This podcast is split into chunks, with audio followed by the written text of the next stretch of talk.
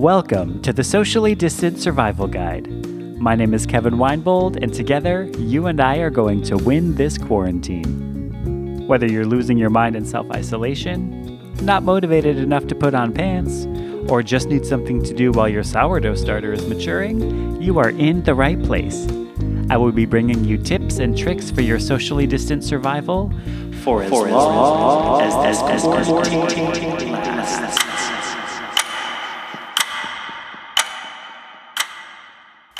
Welcome to episode 24 of the Socially Distant Survival Guide. My name is Kevin Winebold, and I am coming to you from my closet in Harlem, New York. Today's episode is late because after recording what I thought would be episode 24, I realized that the message of that episode would be much more beneficial with a little bit of prior knowledge and homework. So here we are with a new topic. The episode I was working on was called Design Your Day. It's about taking some time to design your ideal day the way you would like to spend your time. But rather than a visualization exercise where we sometimes design our dream future, this is about keeping it grounded in the reality of now. But before we do that, I want us to take notice of how we are spending our time, to collect some data to help us more accurately make changes to reflect our values. So today's task is to start doing just that track your time. My good friend Jody Carter, who is also my accountant and runs an amazing program called Financial Insight Training, constantly talks about how you cannot make changes until you have the data, and she is 100% correct. You can't make an accurate budget and change your spending habits until you know how you're actually spending your money. The same goes for time.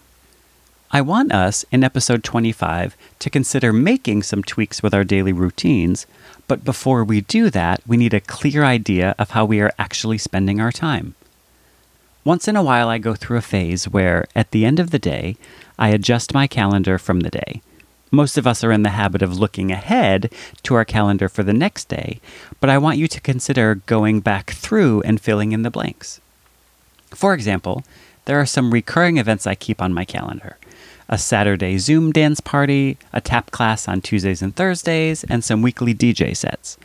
When I'm tracking my time at the end of the day, I'll delete anything that was scheduled that I actually didn't show up for and fill in the blanks for what I did do. If I didn't take that tap class, it's gone. If I met a friend for a socially distant happy hour, I add that in. If I set a reminder to meditate and I didn't do it, I'll delete it. If I spent two hours with Netflix, I'll put that in. Whatever you did that day, try and get it all down. It can prove really helpful. And really take the time to try and fill in those blanks. How long did you scroll through Instagram? Write it down. Meals? Write them down. Here's a personal example. I always underestimate how long it's going to take me to cook dinner. In my mind, I spend 10 minutes making a meal and 20 minutes enjoying it, so I have 30 minutes allotted for dinner. That is never the case. For lunch, sure. Dinner, never. Especially now in quarantine, when I'm trying to create new recipes or tweak an old favorite, I'll really take my time trying to make a nice meal.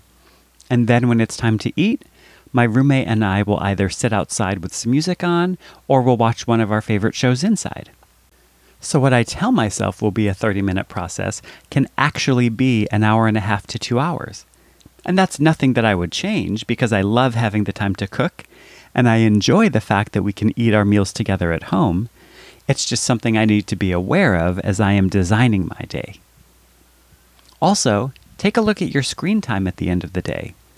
Most of us have a way to check in our devices how much we're using them. Write that down. Just try and be as honest as you can with how you spend your time. Do this every night for a few days to see what you discover. When we look at episode 25, we'll want to start looking at the data to see what changes we would like to make and anything that might have stood out to you. Take note of areas you'd like to change. Maybe it is screen time. You might be surprised when you look at those numbers to see how many hours you were actually on your devices. Or maybe you won't be surprised at all because it's quarantine, so of course we're all using our devices all the time. But if that's something you want to modify, take note. Are there things that you always want to get done but you're just not doing? Are there things that are taking longer than you had anticipated? Are you spending longer than you'd like transitioning from one task to the next? Or are you seeing just how much you've been doing and now you realize how, even in quarantine with nowhere to go, you can still get burned out? But before you really start to critique your use of time, just collect as much data as you can without judgment. Start with what time your alarm went off and what time you actually got out of bed. And then how long until you started doing that first thing that you wanted to do. And just continue noticing how you spend your days. Track a couple weekdays and then the weekend as well so you can see the differences between the two and also the consistencies. And then, when we come back for episode 25, we will have enough information to actually make some changes. And because you will have the data to make informed decisions, you are much more likely to make some schedule tweaks that will be successful for you because you are basing them on your current usage of time. Until next time, stay safe, stay sane, and stay home. Thank you for tuning in to the Socially Distant Survival Guide. My name is Kevin Winebold. You can find me on social media at Kevin Winebold, or you can visit sociallydistantsurvivalguide.com, where you will find more great content, including our show notes and links to other resources mentioned on the show.